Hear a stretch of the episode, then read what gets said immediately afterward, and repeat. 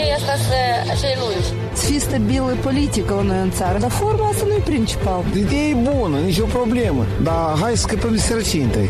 Realitatea cu amănuntul, văzută de Lilian Ciocan.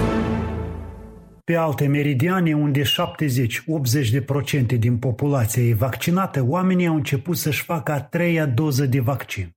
Aici, în Republica Moldova, ca și în România vecină însă, cea mai mare parte a poporului respinge vaccinarea și, cum era de așteptat, am ajuns din nou într-o situație tragică.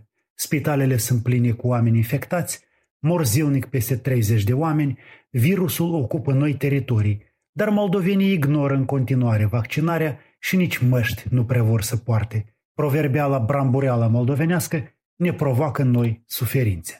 Deoarece majoritatea celor infectați, celor care acum au invadat spitalele și secțiile de terapie intensivă, celor care le fac viața grea medicilor sunt oameni nevaccinați, e normal parcă să ne întrebăm, dar nu cumva acești oameni care au avut posibilitatea să-și facă vaccin, dar nu și l-au făcut, au o vină? Nu cumva din cauza lor virusul a revenit în forță?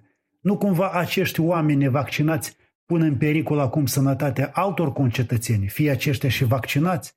Vedem că în țările cu 70-80% de vaccinați, situația nu e atât de dramatică.